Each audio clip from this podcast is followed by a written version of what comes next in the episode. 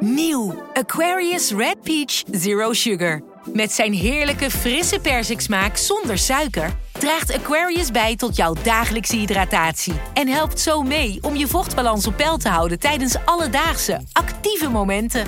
Thuis, op het werk of onderweg. Ook verkrijgbaar in smaken lemon en orange. Probeer hem nu. Een maatschappij waarin iedereen meedoet. Een gezonde, groene en rechtvaardige wereld. Daar willen jij en heel veel andere mensen best iets aan bijdragen. In het klein en in het groot. Dicht bij huis en ver weg. Zo hebben we vorig jaar 349 miljoen euro bij elkaar gebracht. Miljoenen waarmee onze goede doelenpartners de wereld elke dag een beetje beter kunnen maken. Nationale Postcode Loterij. Samen voor een betere wereld.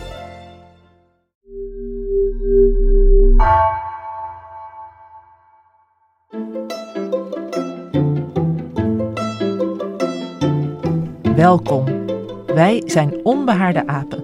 Dit is een podcast van NRC over wetenschap.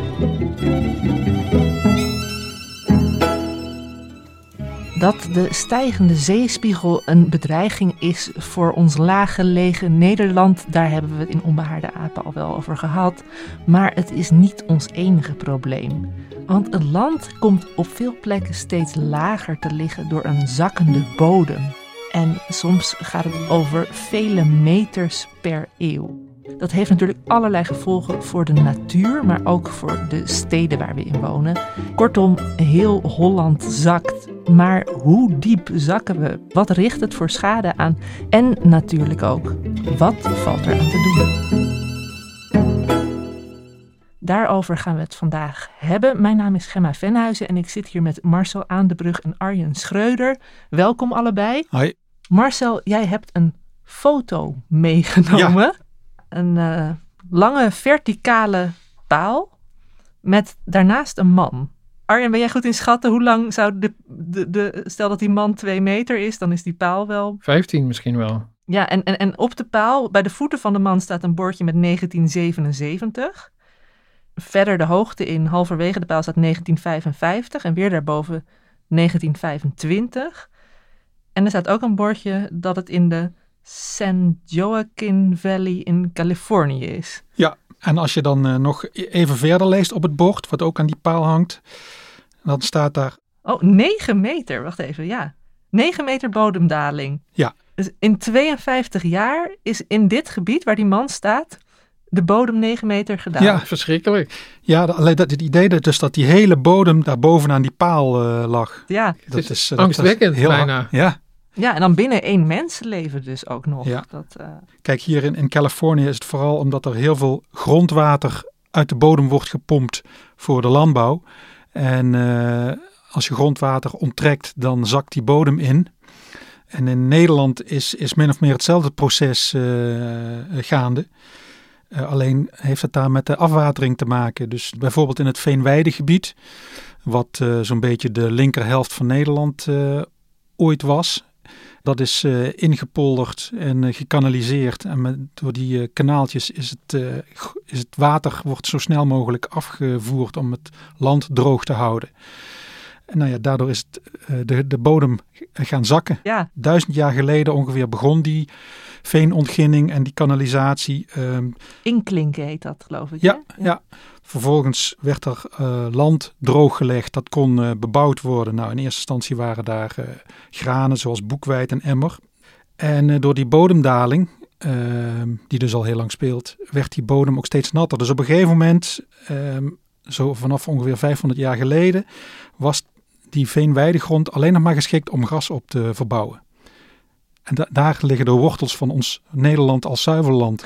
Daarom hebben we zulke mooie grote groene lappen grasland. Ja. ja. En want als ik dat zo hoor, dan zijn wij dus de oorzaak van die bodemdaling. En uh, ja. Ja. nou, ik kan me ook Klopt. voorstellen dat, dat we tegelijkertijd ook degene zijn die uh, er veel last van hebben. Het is uh, hè, zeker in een toch al laag gelegen land met ook nog eens een zeespiegelstijging erbij. Ja, er zijn allerlei problemen in, in, het, uh, in het veenweidegebied, wat ik al zei, maar ook in de steden. Um, en met de droogteproblematiek, daar komen we later denk ik wel over te spreken, is het nu ook, zie je in het rivierengebied ook problemen door, door zakken van de bodem. Want wij hebben nog niet zoals daar op die foto in Californië uh, 9 meter in iets meer dan 50 jaar. Maar over wat voor aantallen spreken we in Nederland? Uh, gemiddeld 6 meter over de afgelopen duizend jaar. Mm. Maar er zijn, ook, er zijn ook stukken in Nederland waar het meer is. Er zijn ook stukken waar het minder is. Hey Marcel, om de bodemdaling te onderzoeken ben jij vorige week op pad gegaan. Waar heeft jouw zoektocht je gebracht? de zoektocht ging naar Zegveld. dat, is, is uh, bij Woerden, vlak onder Utrecht. En daar is een eh, soort proefcentrum ingericht. Dat ligt daar al, al 30 jaar, maar dat is de laatste jaren flink uitgebreid omdat er heel veel nieuw onderzoek is opgestart naar bodemdaling. Hoe, hoe wordt dat precies veroorzaakt? We zijn dus net uh, aangekomen bij een uh, onderzoekscentrum hier ja. in Zegveld. Ja, precies. Um, het is, een oude, is het een oude melkveehouderij? Ja, het is een proefboerderij van Wageningen geweest, die op zich als gewone boerderij functioneert, maar waar allerlei proeven worden gedaan, zowel landbouwkundige, maar ook uh, met betrekking tot metingen in het Veenweide in de Veenweide melkveehouderij. Ja, want ik zie hier nog allerlei gewoon landbouwapparatuur staan ja, precies. Om, uh, om hooi om te... Ja, te hooien. En sloten overal. Ja, het is verder typisch Veenweidegebied. Hè. Dit is het gebied hier rondom Zegveld en Canis en Kamerik. Is een, uh, een Veenweidegebied met relatief weinig klei aan de top. En zo'n beetje zo'n 6 meter veen. Die grondwaterstand die wordt daar laag gehouden. Want dat betekent dat de bovenste laag van het veen in contact komt met zuurstof. En, en de bacteriën die uh, in de grond zitten, die worden dan actief. En uh, die gaan veen eten. En die, ja, die, die planten zich daardoor voort. Maar het veen wordt afgebroken. Uh, dus dat verdwijnt. Dus langzaamaan zakt dat veen lager en lager. Dus de bodem en, verdwijnt letterlijk onder de poten van de koeien. Zo is het. En, en na verloop van tijd. En, en uh, bijkomend probleem is dat die bacteriën bij die omzetting CO2 uitstoten. Oh, dus, dus, dus niet alleen verdwijnt het land, maar we hebben ook nog eens extra CO2-uitstoot als gevolg daarvan. Ja. En om hoeveel meter of centimeter of decimeter praten we dan bij Zegveld? Zegveld valt eigenlijk nog wel mee. Um, dat is nu ongeveer gemiddeld 6 à 7 mm per jaar. Maar het gemiddelde voor Nederland is, dacht ik, 1 centimeter per jaar. En jij zei net dat ze bij Zegveld een soort openluchtlaboratorium hebben. Of ja, waar... ik had daar in Zegveld afgesproken met Gilles Erkens. Uh, tenminste, ik zei Gilles, maar hij noemt zichzelf Gilles. Ja, uh, ik ben uh, Gilles Erkens. En ik werk bij Deltaris, een onderzoeksinstituut op het gebied van water en ondergrond. En ik werk bij de Universiteit Utrecht. En ik ben geoloog. Ik werk vooral veel aan bodemdaling. En uh, de afgelopen tijd hebben we een heleboel grote bodemdalingsonderzoeksprogramma's opgestart. Waaronder de regio-deal uh, Bodemdaling Groene Hart, een aantal onderzoeksprojecten. Het Living on Soft Soils, een nationale wetenschapsagenda onderzoeksprogramma. En het Nationaal Onderzoeksprogramma Broeikasgassen uh, Veenweide. Het klinkt alsof jullie al flink aan het zwoegen zijn daar. ja, dat klonk het, hè? Nou, het was, uh, het was nog behoorlijk koud. Het was net na de, na de sneeuw- en ijstijd, zal ik maar zeggen. Hij had een, uh, een grote tas bij zich met een, uh, met een, met een boor die hij nodig heeft als hij het veld ingaat. En ja, hij, hij liet ons een paar plekken zien waar experimenten lopen. Dit is, uh, wat je hier ziet is een, uh, een, een, meetstation wat de, diepe, de beweging van de diepe ondergrond meet. Want de bodem gaat namelijk niet alleen naar beneden, maar gaat op en neer. De hele tijd. Maar we willen weten dat, of dat vooral in het veen zit of dat er ook nog een beweging daaronder plaatsvindt. En daar is dit apparaat voor. Het is een paal met aan de, een beetje halverwege de paal zitten twee grote bakken, lijken een soort voederbakken eigenlijk. En uh, de paal zit op een betonnen plaat. En die betonnen plaat waar die paal op staat, die heeft een, een fundering. Dus die hebben palen, staan hier ook van beton de grond in op een bepaalde diepte. Dus dit, deze betonnen plaat en die palen bewegen mee met die diepte. We hebben het net gehad over die bodemdaling. Ik had het idee, ik kan wel een beetje daarin meekomen van uh, water weg, uh, bacteriën die dingen afbreken, dus de, de, de grond zakt. Maar nu zegt hij juist van ja, het, het beweegt op en neer. Ja. Hoe, wat moet ik me daarbij voorstellen? Um, nou ja, door het seizoen heen heb je be beweging. Uh, je kunt als na een zware regenbui bijvoorbeeld. Oh, dan zuigt die dan zich weer vol. Precies, ja. als het ware, dan komt hij weer een beetje omhoog. En, en uh, nou, die, die paal waar hij het over heeft, die is gefundeerd op 11 meter diep in een zandlaag. Ehm, wat ze daarmee willen zien is als die zandlaag ook beweegt, ehm, dan moeten ze daarmee rekening houden als ze willen bepalen ehm, hoeveel de veenbodem, hoe die aan het dalen is. Ja, want zij zijn echt puur geïnteresseerd in dat veen. Ja. En boven op de paal staat een soort eh, driehoekje, een soort hoedje. Dat hoedje is een GPS-station en dat meet heel nauwkeurig die beweging. Maar tegelijkertijd, eh, omdat het een heel stabiel punt is, eigenlijk het stabielste punt van deze omgeving, eh, willen we het ook gebruiken als een vast punt voor onze radarsatellietmetingen. Dat doen we samen met de Technische Universiteit Delft. En, eh, en daarvoor zijn die bakken. Die bakken kunnen goed herkend worden. Want die radarsatelliet die vliegt op 800 kilometer hoogte. Die, kunnen, die bakken kunnen ze goed herkennen met die metingen. Ja, en daar staan er dus 16 van dit soort palen door heel Nederland. En twee daarvan zijn onderdeel van het programma waar Gilles aan werkt. Dus als ik het goed begrijp, uh, meten ze die beweging van het veen op twee manieren. Dan zowel met GPS als met radarsatelliet. Ja, um, en vervolgens gingen we door naar, een, uh, naar de tweede meetplek. Er stonden een heleboel apparaten bij elkaar. Maar wat het meeste opviel waren soort drie uh, bakken, ronde bakken. Met een, een soort klep erbovenop. Als, als een soort oesters of van, van, die, nou ja, van, van, die bakken waar je in een hotel het buffet uit kunt halen, zou ik maar zeggen. Nou, dit is onze soort standaard proefopstelling die we uh, hebben op vijf plekken in Nederland. En dat hebben we steeds op twee plekken. Op één plek waar een maatregel is genomen. Een maatregel die als doel heeft de hoeveelheid broeikasgasuitstoot uit het veengebied te verminderen. En er staat er daar er nog eentje, een aantal 200 meter verder. Die is bijna precies hetzelfde. En die staat op een plek waar die maatregel niet genomen is. Dus dan kunnen we het effect van die maatregel heel goed meten. En wat we eigenlijk willen weten is, uh, wat is de broeikasgasuitstoot, met name CO2 uit dit stuk weiland? En wat is de bodembeweging in dit stuk weiland? En waardoor komt dat? Ja, wat de hier zegt, dat is eigenlijk wat jij net ook al noemde. Er zijn twee processen aan de gang hè, bij dat uh, droogvallen van, van die bovenste veenlaag. Dat zowel de daling als die CO2-uitstoot. En dat willen ze dus monitoren op deze verschillende meetplekken. En daarvoor hebben ze dus inderdaad van alles in de grond zitten om te kijken hoe de bodem op verschillende hoogtes, wat daar gebeurt, uh, wat de bacteriële activiteit is. Uh, wat voor stoffen de bacteriën gebruiken om het uh, veen om te zetten. Nou ja, en, en dat alles. doen deze, de meetbakken, die oesterachtige meetbakken die je net noemde, die zijn dus echt om die bacteriën wat meer te monitoren. En de om de, ja, die bakken waren specifiek voor de CO2-uitstoot. Dus die gaan op gezette tijden gaan die dingetjes dicht. Dat zag je daar ook op een gegeven moment. Uh, dan uh, sluit die. Dus je hebt uh, drie elementen. Je hebt die koepels, die meten hoeveel CO2 komt er uit de bodem en uit het gras en uit dat, in dat koepeltje. Daarom gaan ze af en toe dicht, dan zijn ze aan het meten. Dan gaan ze weer open zodat de lucht kan mengen. En op andere plek heb je bijvoorbeeld een staaf die de grond in zit, waarop verschillende dieptes wordt gemeten of de bodem beweegt. We hebben een boomdalingsmeetsysteem. Dat is dat, uh, je ziet daar zo'n uh, ja, wit kastje van uh, zeg maar 40 bij 60 centimeter staan. Met een zonnepaneeltje erbij. Ja. En dan hebben een aantal sensoren in de grond. bijvoorbeeld die lange palen die je ziet met die grijzige paaltjes ernaast. Daar wordt de grondwaterstand gemeten.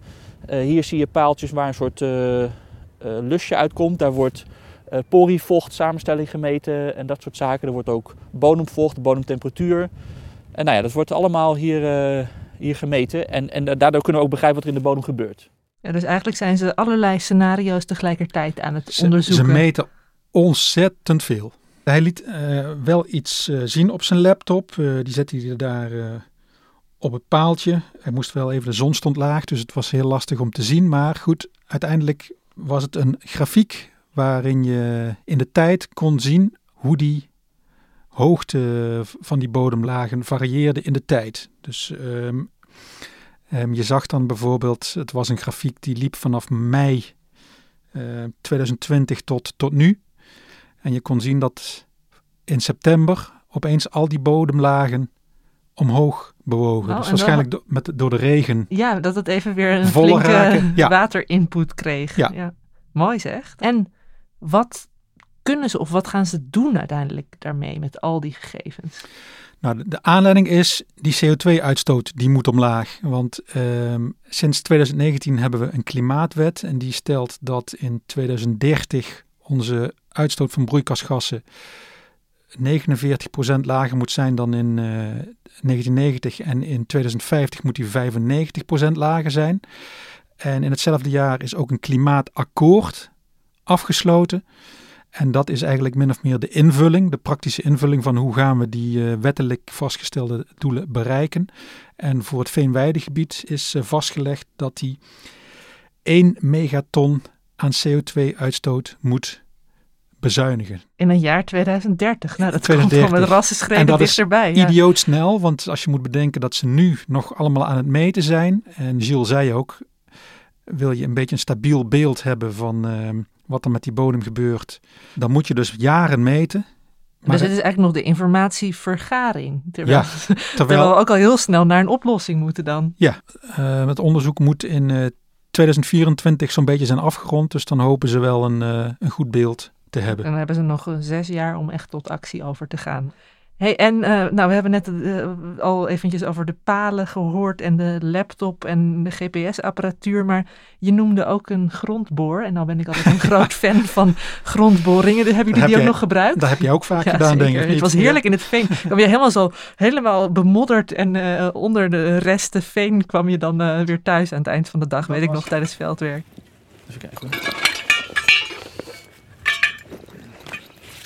Deze hebben we nodig. De edelmanboor. Dit is de eerste, het eerste stukje. Ja, nou, je, je zet de boor nu uh, in, de, in de grond. Het is een, een, een paal met aan, uh, aan de grondkant, aan, de, aan, het, of aan het uiteinde een, nou ja... Een edelmankop. Ja, een soort uh, twee messen die, die, die ronddraaien en die, die dus ronddraaien in de grond en dan de grond snijden. De grond en, snijden, ja. ja. en dan kijk, dan zit hij op... Hij zichzelf de grond in. Precies, zit hij vol. En nu zit hij vol. Dus dan haal ik hem eruit. En dan kan je het bovenste stukje veen hier uh, zien. Er zit de, de graszode met een worm erin. Ja. Leggen we dit even hier neer. Ja, en dat wat in de boor zat, dat haal je er nu uit. Ja, dan maken we een hoopje hier. Kun je weer iets nieuws. Iets Precies, de volgende. Ja, dus we hebben nu 20 centimeter. Nou, dat is niet zo diep natuurlijk nog. Dus gaan we nu naar 30. Zit hij weer vol, zie je? Bovenste dingetje eruit. Nou, een beetje hetzelfde, hè? ook weer een beetje het brokkelige. Er zit iets klei in, dat voel je ook wel. Kan je voelen als je wil. Je ziet ook wel, het is een kleine grijze waas. Zie je, zit er een tikje grijzig. En zometeen zal je zien, als we in het veen komen, wordt het echt meer bruin. Oh ja. 20. Even iets dieper. Hoor je het grondwater, hoor je dit? Ja. Kijk, hier zitten we ook echt in het water. Oh ja, nu is het nat. Ja. Nu komen we in het, uh, in het veen terecht. En hoe zie je dat? Nou, dit, het is nu, nu is het wel echt bruinig. Ik hoop dat je ja, het verschil nee, nu uh, zeker, uh, ja, zie je, grijs en, en, bruin. Nee, dat is zeker een verschil. Ja. Uh, meer plantenresten. En ook de manier waarop het smeert wordt anders. Het is nu echt organische stof wat hierin zit. Oh ja. We gaan nu van guts steek doen. Dan gaan we iets dieper. Met een andere methode. Dan krijgen we het materiaal echt in de, in die buis. En dan kunnen we ook wat dieper in één keer. Kijk, gaan we even opensnijden. Ja, nee, eigenlijk half weg. Ja, zie je? Kijk, nu komen we echt hier. Nu zie je echt het veen zoals het eruit hoort te zien. Met, uh, en nu, nu kleur bruin is nu overduidelijk. Stukken lichtbruin Ja. tussen. Is dat, is dat riet? Of, uh... Ja, dit is riet en hout. Nou, dit is vooral hout, zie ik. Hout, Ja, ja. hout. Ja. Dat is bosveen. Is dat van het bos? Ja, dit is het bos wat er stond. Ja. En dat is hoe oud? Nou, dit is denk ik eh 3000 jaar oud of zo. En je ziet ook wel, is, dit, is, dit is niet vergaan veen. Hoe, hoe bruinig het is en hoeveel plantenresten je kan herkennen. Eh, overal worteltjes. En hier zie je nog het stukje waar we het bovengrond zat. Hè, met heel brokkelig, helemaal uit elkaar gevallen. Dus dit is, dit is door de zuurstof en die micro-organismen is al helemaal omgezet. En eigenlijk ook, ja, we zeggen vormeloos geraakt. Terwijl dit is nog het oorspronkelijke veen. En als je nu de grondwaterstand blijft verlagen, dan wordt dit veen langzamerhand ook aangetast. Oh, heerlijk Marcel. Ik ben weer helemaal terug in mijn studententijd. eh, toen we ook altijd dit deden tijdens het veldwerk. Want nog even eh, samenvattend. Hè, ehm, dat team van Gilles, ik blijf hem gewoon Gilles noemen.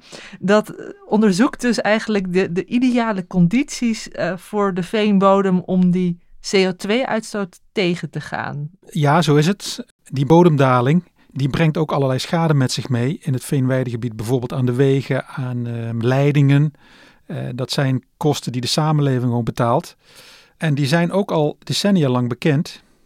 Alleen heeft men tot nu toe zo'n beetje voor lief genomen. En we hebben het nu uh, over het veenweidegebied gehad. Is bodemdaling nou ook een onderwerp dat alleen in het buitengebied speelt? Uh, nee, die, die steden zakken, zakken ook weg. Alleen uh, wij verzinnen uh, als bewoners van steden van alles om, om toch ja, minder te zakken dan, dan, dan zou gebeuren als we niks zouden doen. Dus ja, dat is een groot probleem. Ja, daarom hebben we het niet alleen maar bij Zegveld gehouden, maar ben ik met Gilles ook nog naar Gouda geweest. Ja, nou, we zijn nu in Gouda net buiten de binnenstad. En zometeen gaan we de Singel overlopen en dan komen we in de binnenstad van Gouda. Ja, in steden speelt een ander probleem, uh, namelijk dat ze gewoon door hun gewicht klinkt de bodem in. Ze drukken het grondwater eigenlijk eruit. En uh, in Gouda is dat dan al uh, zes meter in de, in de afgelopen eeuwen. Zes meter, want eventjes voor, ter vergelijk, waar we net waren bij Zegveld, dat was twee meter in ja. een eeuw. En dan hebben ze ook nog opgehoogd met allerlei materiaal. Met uh, nou, baksteengruis, Gilles noemde mortel, paardentanden en tabakspijpjes noemde die. Maar dat doen ze ook nu, hè? Tenminste, ik was twintig jaar geleden, was ik ook in Gouda. En uh, ja, daar sprak ik ook mensen die, uh, ja, die, die hadden al van alles in de grond, uh, in, in de tuin gegooid. Kozijnen, deur, oude deuren. Omdat als je er zand in gooit, in, in het gat wat ontstaat door, door, door, door die bodemverzakking, ja, dan, dan verdwijnt dat zand weer ook weer. Het, het, is dus, het zijn geen halve maatregelen die ze daar nemen. nee. Dat, uh... Nou ja, we zijn dus ook door de stad gelopen en je zag daar op verschillende plekken ook uh, de effecten van die bodemdaling. De kruipruimtes die helemaal onder water staan. Uh, of vocht echt wat erin loopt, of met hevige regenbuien. riolen die door de wc rioolwater omhoog komt. Kijk hier, bij dit soort, deze deur bijvoorbeeld, zie je die twee kleine railsjes. Daar kunnen ze schotten inzetten, mm -hmm. zodat het regenwater niet naar binnen loopt oh. als het te, te hoog komt hier. In het dus, kozijn zitten twee metalen ja, gleuven. gleuven ja. ja. Daar kun je dan een houten plank of zo in zetten. Ja, precies. Ja. Wat is, dit is in dit soort straten, dit, is, dit ligt zo laag. Er zit bijna geen berging in de bodem, hè, dus het water kan moeilijk infiltreren.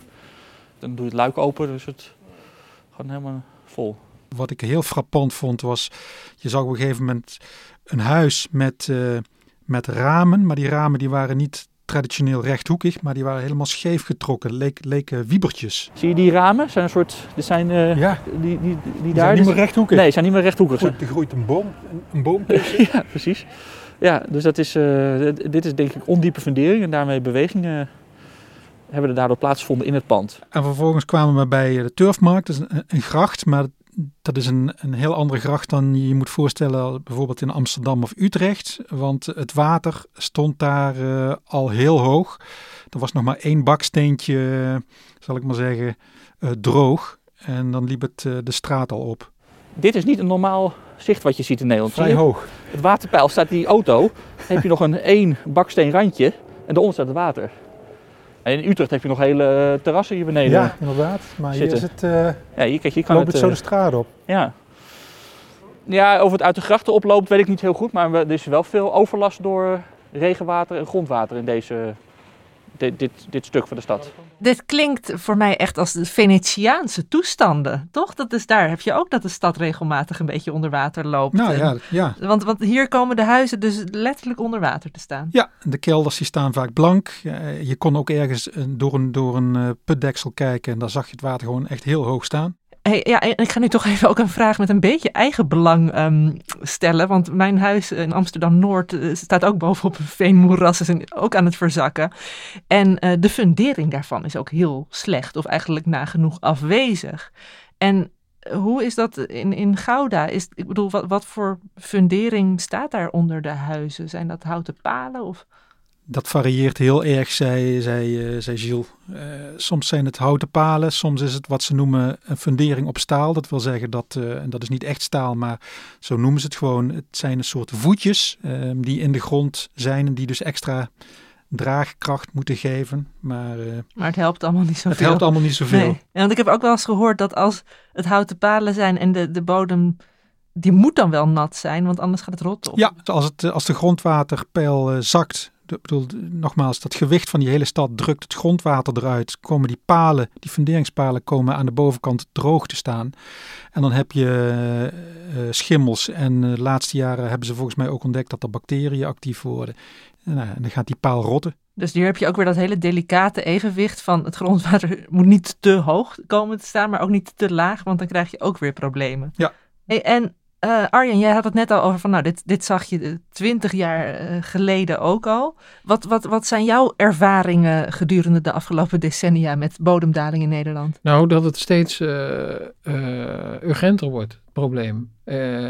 ik ben in twintig jaar geleden in Gouda geweest en daar was het, was het bijna lachwekkend als je hoorde dat er bijvoorbeeld een, een slagboom niet meer werkte omdat de grond daaronder was verzakt. En die dus mensen gratis konden parkeren. Omdat ze, dat is weer een voordeel van bodemdalingen. Ja, het, de hele rare effecten kreeg je daarvan. Maar, en je had ook in, ik meen vooral in Dordrecht, had je heel veel gedoe over paalrot. Dus wat je, wat je vertelde over dat, dat het grondwater zo laag staat dat de palen daar bovenuit komen, aan zuurstof worden blootgesteld en dan gaan rotten. Ehm, maar ja, dat zie je op veel meer plaatsen nu. Rotterdam, uh, Haarlem, Schiedam, dat zijn allemaal gemeenten die daar ook drukdoende mee zijn. En allemaal west, westelijk gelegen gemeenten dan ook nog. Ja, het zijn, vooral, uh, het zijn natuurlijk vooral uh, woningen op palen. Die ja. in het westen op de veengebieden staan. Ja, dus het is toch wel weer dat, dat, dat veen dat hier ook ja, ja. de hoofdrol speelt. Ja, en het besef dringt nu ook door. Hè? Dus je, aan de ene kant is de problematiek gestegen. Maar ik heb ook het idee dat er meer over wordt uh, gepraat. Meer over wordt, uh, meer onderzoek wordt naar gedaan. Hmm, en misschien gedaan. ook wel, want nou, jullie hebben net al even ook... Hè, die steden zijn juist de drukbevolkte gebieden. Dus het speelt misschien ook mee dat het steeds drukker wordt in die steden. Dat uh, de, de, de, de druk op de ondergrond steeds verder toeneemt dan. Ja, zeker. Maar ook door, dat, door droogte, door zomerdroogtes. Dus, door, ja, het wordt met, nog erger. Ja, ja dus er zijn grote periodes, bijvoorbeeld de afgelopen drie zomers, heeft het heel weinig geregend. En dan zie je om die reden, simpelweg omdat er te weinig regen is gevallen, dat er uh, dat grondwater lager staat. En dat heeft ook weer consequenties voor die funderingen van bijvoorbeeld wijken in Rotterdam of... Uh, ja, dat, dan, dan gaat die... Uh, en ook het hele rivierengebied komt er dan bij, heb ik begrepen. Want juist die, die kleigrond, die kan heel gevoelig zijn voor droogte. Dan gaat die ook krimpen. En uh, of zelfs als het weer regent gaat hij weer zwellen, maar ook die bewegingen uh, um, zijn heel schadelijk voor huizen. Dus ja, je had eerst het veengebied, vervolgens het stedelijk gebied erbij, vooral in het westen. En nu komt ook nog het rivierengebied erbij. Ja, en, en zelfs ook op zandgronden hoor je dus uh, klachten. Door droogte? Of door... Ja, door vooral de droogte. En er wordt ook veel geklaagd. er zijn, meen ik, van de ruim 350 gemeenten in Nederland zijn er 210 die, uh, waar klachten uit vandaan komen. En uh, daarover heb ik ook uh, nog e gesproken met Dick de Jong. dat is de directeur van een kenniscentrum voor aanpak funderingsproblematiek. KCAF, onthoud die uitdrukking, die afkorting, daar kun je al je klachten kwijt. En ja, die vertelt dus dat er echt op allerlei manieren funderingen zijn, worden aangetast. Kijk, tien jaar geleden dachten we uh, alleen de houten palen zijn een probleem. En uh, als ik je nu zeg dat ons nationaal funderingsloket, dat krijgt duizenden klachten en meldingen per jaar. Ik denk dat nu 20 tot 25 procent van de klachten die nu komen, zijn funderingen op staal. Soms op zandgronden, hè, dus uh, ook van de Veluwe, de Achterhoek. Uh, maar ook vooral in het rivierengebied. Hè? Dus uh, de Betuwe, uh, ja, langs de IJssel, de Maas, ook door Limburg. Ja, en, en dan heb je ook nog soms dat er, eh, dat, dat, ja, dat heet dan negatieve kleef. Dat, dat, dat dus door die verzakking ja, bodemlagen nog eens die, die palen naar beneden trekken. Dat zien we in, in, in, vooral in de Randstad. En dat heet negatieve kleef. Hè? Dus die kleef die trekt hem helemaal weg. Nou ja, met als gevolg dat als we niks doen en met toe blijven kijken, ja, dat we uh, ja, een, een, risico zien bij een kwart van de woningvoorraad voor 1970. En dan hebben we het over 1 miljoen woningen. De klagen, klagen loont in dit geval, ook om, om de kennis te vergroten. Zo is het, ja. ja. Uh, maar het is ook een soort taboe. Uh, het is particuliere eigenaren, huiseigenaren, maar ook gemeenten, die duiken het liefst weg voor deze problemen. Want ja, iedereen uh, verliest ermee. Ja, je, je, je wil natuurlijk niet dat je huis verzakt. Maar je wil vooral niet dat iemand anders weet dat over twintig jaar het huis dat je aan hem verkoopt, uh, ja, misschien uh, heel veel geld gaat kosten. Want eigenlijk wil je niet weten totdat je scheuren gaat zien. Want je pand is minder waard. En de, dat, en de gemeente zegt ook van ja, het is jouw probleem, niet mijn probleem. Hè? Er zijn rechtszaken geweest. Die eigenaar is zelf verantwoordelijk. Dus wat ik net heb verteld over mijn huis in Amsterdam-Noord was een heel ontactische zet. Ik hoop niet dat degene die ooit mijn huis gaat overkopen nu luistert. Ja, het is net als met energielabel. Je hebt, uh, je, uh, ja, je wil natuurlijk uh, je huis goed verkopen. Maar je wil eigenlijk liever niet zeggen dat je huis heel energie uh, nou ja, niet, heel slecht is geïsoleerd. Nee, maar in die zin zitten we allemaal wel in hetzelfde schuitje. Want uh, Arjen, jij noemt al dat het iets van 210 gemeenten zijn die problemen melden. Uh, ik hoor Dick de Jong ook al over iets van 1 miljoen woningen hebben. En dat gaat geloof ik alleen over de woningen van voor 1970. Waarover praten we? Hoeveel aantallen? Ja, ik moet zeggen dat die getallen nogal eens wisselen en dat het vaak ook om schattingen gaat. Maar goed, wat, wat dat kenniscentrum uh, heeft geïnventariseerd, is dat er 400.000 panden echt een risico vormen. Uh, nou, dat zijn dan vaak uh, woningen met meerdere woonlagen. Dus dan kom je op nou ja, 700.000, 800.000 woningen. Plus dan, en dat is relatief nieuw, ongeveer 150.000 woningen op staal. Dus die niet op palen zijn gebouwd. Ehm, en dat zijn ja, woningen in het riviergebied of uh, op de zandgronden, de hogere zandgronden in Nederland. Dus ja, bij elkaar kom, kom je op ongeveer 1 miljoen woningen waar, uh, waar problemen zijn. En ja, uh, die moeten opnieuw, of, of deels, gefundeerd worden. Want dat zijn allemaal dus oudere woningen. Bij nieuwe woningen speelt dit niet omdat die Nee. een goede fundering hebben. Of... Die, dat, dat schijnt beter, beter te gaan. Ja, Ja. eh, En dan moet je denken aan, aan eh, ja, ongeveer 60.000 euro per pand als je de fundering wil, eh, wil vernieuwen. Dus dan als jij op de derde verdieping van een mooi eh, pand in, eh, in, in Oud-Rotterdam woont, dan, ja, dan, dan mag jij daar eh, 20, 25.000 euro aan, bij, aan meebetalen. Ja, er zijn ook voor, voor de totale schade ook wel ramingen gemaakt. En dat loopt echt in de tientallen miljarden. Ja, het Planbureau voor de Leefomgeving. Dat eh, heeft in 2016 berekend dat, eh, dat we zo'n 22 miljard euro aan schade kunnen verwachten in 2050. En van die 22 miljard zit een klein deel in het landelijk gebied. Eh, maar het overgrote deel, 16 miljard, zit bij de schade aan de huizen, met name in de steden. En is dat nog steeds, eh, want dat is 2016, inmiddels weten we dat door die droogte de problematiek erger eh, gaat worden. Ja, Dick de Jong die, die, die schat het op veel meer. Die komt op, als je, als je 60.000 euro per pand rekent en je hebt een miljoen panden, dan kom je dus op 60 miljard. Ja. Nou ja, ik... ik Bizar. ja, het, het is natuurlijk ook de, ja, de vraag hoe je dit probleem oplost. Hè? Of je echt alle funderingen gaat vervangen of dat je eh, als woningcorporatie bijvoorbeeld eh, bedenkt, nou ja, we moeten dit woningblok eh, duurzamer gaan bouwen. Dus dat zijn woningen uit de jaren 50. Laten we ze sowieso liever slopen en Ja, nieuwbouw je- plegen. Dan Dus kom je dat- ook weer bij beschermd stadsgezicht of monumenten natuurlijk, als je het over de nog oudere huizen Ja, hebt. die, eh, ja, een grachtenpand in Amsterdam, dat ga je natuurlijk niet eh, zomaar even slopen. Nee. En dan ben je snel, al snel een ton kwijt. Nou, dan vind ik eigenlijk die Gouda-oplossing nog niet eens zo gek. Met gewoon af en toe wat kozijnen in de grond stoppen, toch? Dan, eh, Nou, en de soort van, eh, dat hoort er een beetje bij als je hier woont. Hè. Je weet dat je je tuin vaak moet ophogen, in sommige gebieden elke vijf jaar. En dat, maar dat weten die mensen ook. Hè. Dus dat je, aan de andere kant kun je natuurlijk ook afvragen, doen we het nou op dit moment optimaal? Ja, want Arjan, als ik het nou goed van jou begrijp, dus de, de kosten en ook het initiatief om verzakking tegen eh, te gaan, dat ligt echt bij de huiseigenaar zelf. Het is niet zo dat de gemeente zegt van nou, we zien dat die en die huizen een probleem hebben, dus wij gaan daar even een goede fundering onder zetten. Nou, de gemeente, en dat is ook wat, die, eh, wat dat kenniscentrum graag wil bevorderen, die wil dat taboe eraf. Dus die willen eh, dat gemeenten veel vaker eh, onderzoek laten doen naar hoe het met fundering is gesteld van huizen in hun stad. En doen, ze- doen ze dat niet? Eh, dat doen hoezo is dat- sommigen wel en anderen niet. Eh, dit, eh, deze Dick de Jong die zegt dat een aantal steden, nou ik vergeet er een paar, maar Rotterdam, Haarlem, Schiedam, die doen het allemaal heel goed. Eh, maar eh, ja, andere gemeentes duiken weg. Die eh, laten de boel op zijn beloop Ja. tot het eigenlijk te laat is of er voor heel veel geld gerenoveerd moet gaan En worden. heb je dan Ja. het idee, waarom is het dan een taboe? Ja, omdat het alleen maar geld kost. Hè? Dus ja, het ideaal is natuurlijk dat je als gemeente onderzoek doet naar, je, naar de panden.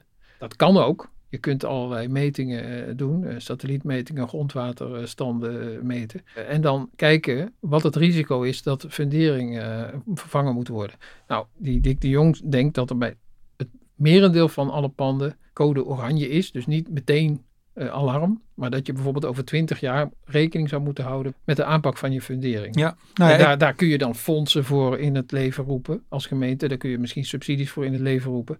Maar ja, je pand wordt wel minder waard. Eh, je moet, eh, als jij een huis wil verkopen voor 4 ton, ja, dan zal een taxateur toch moeten zeggen, nou, ja, trek er maar eh, 60.000 eh, of 80.000 euro vanaf. Want over 20 jaar zul je toch die kosten krijgen. Ja, en dat is wel heftig hoor. Ja. Want eh, in die zin hoop je maar dat er wij, wij, wij zijn nu, bij mijn buurt zijn we wel aan het kijken, ehm, waar ik woon is dan ook beschermd stadsgezicht, dat er toch wel potjes te regelen zijn om, eh, waarin de gemeente ons hopelijk tegemoet komt. Want Nou ja, ik moet zelf zeggen, ik, ik heb zelf nog niet gezocht naar eh, potjes bij de gemeente. Maar eh, afgelopen jaren zijn er ook in het huis waar ik woon, en dat is een, en dat is een heel oud huis, meerdere scheuren gekomen. We hebben daar een expert voor laten langskomen. Ook, ik bedoel, en het, ehm, het viel allemaal gelukkig nog mee. Maar door die droogte, ehm, ja, en, en je moet het zelf uitzoeken. Ja, nou ja, kijk, wat, wat, wat dit kenniscentrum graag wil, is dat, dat er eh, regels komen. De, per 1 juli dit jaar is het eh, voor taxateurs bijvoorbeeld verplicht om ook aandacht te besteden aan funderingen bij, Oh. bij taxatie. Dat is, dat is één. Eh, maar ja, zo'n Dick de Jong zegt ook, heel veel huizen in Nederland worden gekocht zonder taxatierapport. Hè? Je biedt en je bent blij dat je dat huis kunt nou, krijgen. het is ze- zeker nu is het natuurlijk zo verhit op de huizenmarkt dat iedereen al lang blij is dat ze een huis kunnen kopen. En Dus wat je moet doen, is het niet alleen verplicht stellen voor, eh, voor taxateurs, maar eh, verplicht stellen bij, bij de verkoop. Bij iedere verkoop. Ja, Zodat zoals, in ieder geval duidelijk is eh, wat je koopt. Want ik sprak, ik was eh, een half jaar, nee, inmiddels, nou, vorige zomer was ik in Rotterdam op reportage. En daar sprak ik een vrouw, die had net een, eh, een huis gekocht, een paar maanden eerder. En die was tot ontdekking gekomen dat de gemeente aan de vorige eigenaar wel degelijk had laten weten, nou, over twintig jaar moet jij wel rekening houden met het vervangen van je fundering. Dat wist zij niet. Zij heeft dus dat huis gekocht en kan nu, zij vertelde dat ze moest gaan sparen, om, om dus over 15 jaar, of Ja, in, ieder geval maar dat zijn eigenlijk verborgen gebreken Ja, dan. Die, eh, ja. Ja, en dat vertelde Gilles dus ook in, eh, toen we door Gouda liepen. Ook omdat er die huizen allemaal zulke verschillende funderingen eh, hebben. Dus je moet dat eigenlijk per huis gaan vaststellen. En, en nou ja, uitgerekend daarmee waren ze dus ook bezig om voor alle huizen in Nederland ehm, zo'n eh, funderingsgegeven databestand eh, op te bouwen. De, dus de keuze is om dat bij de burger te leggen vanuit de samenleving. Maar dan moet je die burger wel tenminste de goede tools bieden. Denk, om die verantwoordelijkheid te kunnen invullen. En, daar, eh, en, en die tools, dat betekent dat tools zijn deels ook kennis en inzichten. En daar proberen wij natuurlijk vanuit de onderzoeksinstituten heel erg aan bij te dragen. Dat we ook onze kennis op zo'n manier eh, niet alleen eh, presenteren, maar ook ontsluiten. Dat het ook voor burgers goed te gebruiken is. Wat ik nou de hele tijd me zit af te vragen, hè, want het klinkt allemaal best wel ellendig, ook eh, voor huiseigenaars. eh, dat, dat- kunnen we niet veel beter in plaats van die symptoombestrijding gewoon de bodemdaling zelf tegengaan? Eh, Ja, valt er wat aan te doen? ja. Je kunt natuurlijk niet die bodemdaling even eh, stopzetten. Maar ja, wat je wel kunt doen, is dat spelen met het grondwater. Hè?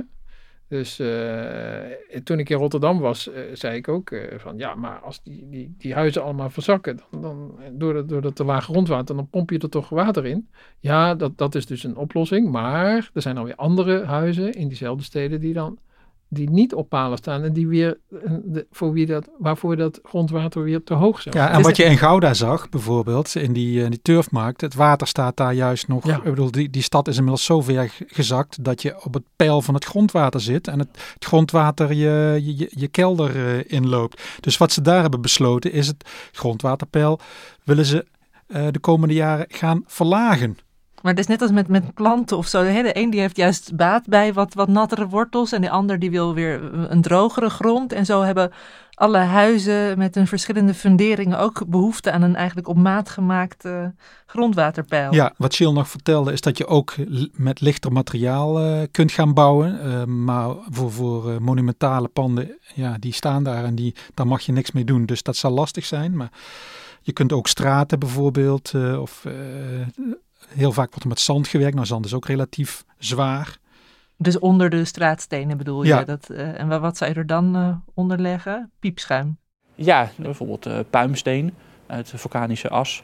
Of piepschuimachtige producten. Of misschien gewoon lichtere grond meer, met meer organische stof erin, waardoor het lichter wordt. Nou ja, dus in de steden wordt er al van alles geprobeerd. Maar het probleem is daar, in tegenstelling tot bijvoorbeeld het platteland uh, of dat veenweidegebied, dat er niet echt een duidelijk doel is. Voor het veenweidegebied is er een, een heel duidelijk wettelijk doel, namelijk... Uh, het klimaat... Uh, precies, ja. die CO2-uitstoot die moet met, met een bepaalde hoeveelheid omlaag.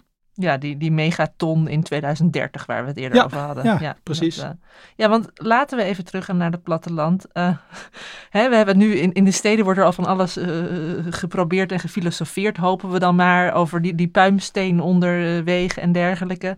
Maar terug naar de rottende veengrond. Wat, wat moeten we daarmee?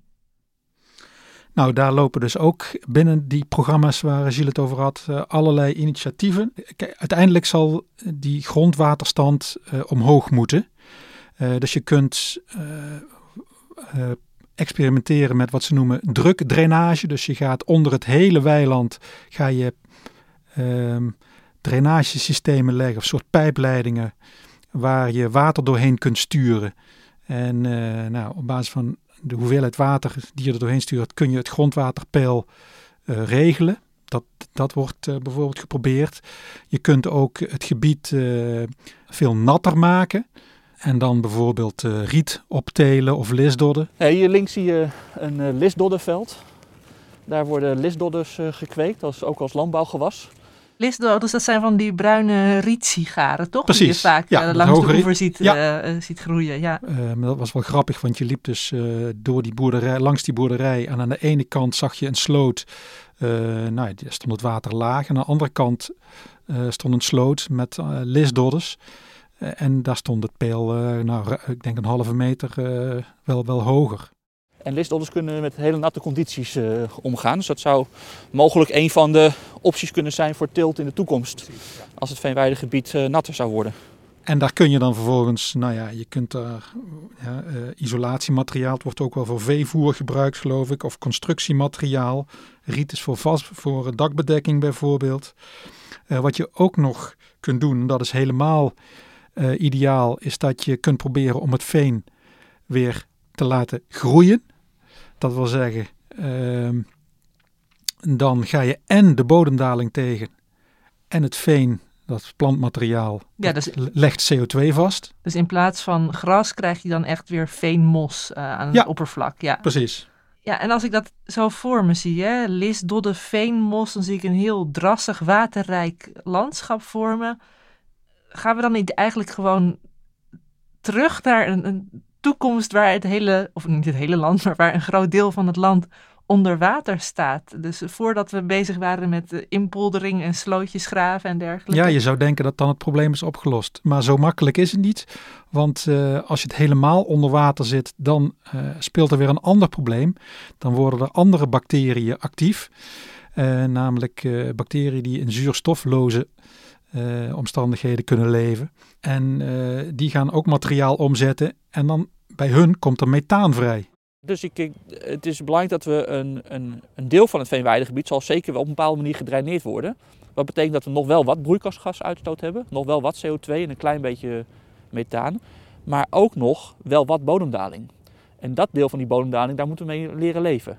Dat is een soort een bodemdaling die er altijd zal blijven zijn. Maar het is wel hopelijk veel, veel minder dan we nu hebben. Je zit eigenlijk net als in de stad waar we het hadden over van niet te hoog, niet te laag. Echt dat fine-tunen, dat heb je dus op het platteland ook. Um, zoals wij dus eerst uh, als Nederland uh, bekend zijn geworden om uh, het kanaliseren en het ontginnen van, van land, waterbeheersing, ehm, moeten we nu naar een, een, waterbeheersing next level zou ik zeggen. Ik bedoel, meer controle, diepere controle op, op, op het waterniveau. En heb je nog een laatste categorie en dat is dat je, dat is nieuw, waar we ook onderzoek naar gaan doen. Maar de eerste labproeven zijn veelbelovend dat je veen aanbrengt, of klei aanbrengt op het veen. En dan, dan wordt de klei op het veen uitgestrooid. Door bodemleven wordt het dan door het veenlaag heen gemengd. En uh, die klei kan uh, organische stofdeeltjes heel erg aan zich binden. En het moeilijker maken voor de micro-organismen om het om te zetten. We hebben dus al eventjes uh, lisdodden genoemd en, en veen. Nou, dus vooral niet alles onder water zetten helemaal. Maar zijn er nog andere alternatieven? Je kunt ook nog uh, denken dat de, uh, het boerenbedrijf er blijft. Dan wordt het wel een nattere bodem. Maar dan kun je bijvoorbeeld lichtere machines gaan gebruiken. Die zijn er al. Of je kunt lichtere koeien gebruiken. Dat is een grap, denk ik, dat laatste. nee, nee, nee. nee de, ook, ook daar wordt al mee geëxperimenteerd. Um, er zijn kle kleinere koeienrassen met bredere hoeven. Die dus uh, die makkelijk, makkelijker op dat drassige land kunnen. De, de Jersey koe bijvoorbeeld is een goed voorbeeld. Dus dat is echt, ja, misschien veel, veel koeien maken licht werk. Nee, hoe noem je dat? Ik probeer even een nieuw spreekwoord. maar uh, dus dat zet echt wel zoden aan de dijk dan. Kijk, uh, ja, ja, dat is ook een mooie. Maar verschrikkelijk dat je op deze manier bezig bent eigenlijk. Het ene probleem lokt het andere weer uit. En dan ga je daar weer een oplossing voor verzinnen die deels bijdraagt aan, aan, de, aan, uh, aan de oplossing van het probleem. Ja, ja, maar... Het is eigenlijk ongelooflijk dat wij hier, uh, dat wij hier wonen. Vind ik niet verschrikkelijk. Dit vind ik nou echt. Dit is de mens in zijn in optima forma. Ja. Hij is bezig in het landschap. Hij komt problemen tegen. Um, hij ontkent ze een tijdje en dan vervolgens is er geen houden meer aan. En dan uh, gaat hij oplossingen verzinnen. Ja, alles kan natuurlijk. Maar, maar ik snap het, wel wat Arjen zegt. Van, ja. het, het, het, het, stimuleert onze vindingrijkheid, zeker. Dat heb je ook gewoon in gebieden met veel vulkaanuitbarsting of zo. Mensen worden altijd wel geprikkeld uh, door, door natuurlijke uitdagingen. Maar het is ook wel de hele tijd voor alles wat we doen. Komt er ook weer een nieuw probleem, lijkt er te ja. ontstaan. Dat, uh, het is een miniatuur. We hoeven ons nooit te vervelen in ieder zo, geval. Zo'n ja. bonsai is het in Nederland.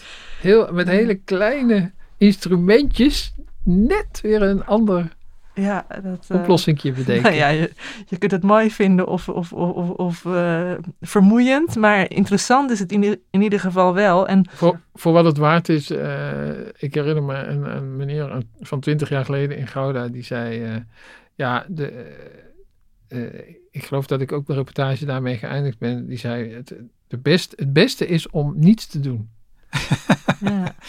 ik, ik gewoon, gewoon te leren leven met, met het feit dat, uh, ja, dat af en toe uh, je, je in, een, in een gat stapt. Ja, maar ik vind tegelijkertijd wel dat, dat hele nieuwsgierige en toch het, het vindingrijke van de mens, dat, dat komt toch wel als een, een rode draad door de aflevering heen. Hè? Of het nou Gilles en zijn collega's zijn of de inwoners van Gouda, die er alles aan proberen te doen om droge voeten te houden er wordt steeds maar weer onderzoek gedaan naar uh, manieren om Nederland boven water te houden. En ja, ik, ik heb ook wel heel erg zin gekregen om mijn laarzen aan te trekken en er weer even op uit te gaan. Ik weet niet hoe het met jullie staat, maar uh, even lekker de, dat weiland in en weiland toch in, van ja, de, de bodem onder onze voeten te genieten voor zolang het kan.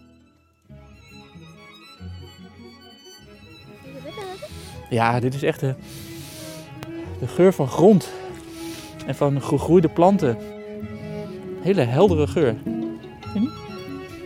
Heerlijk.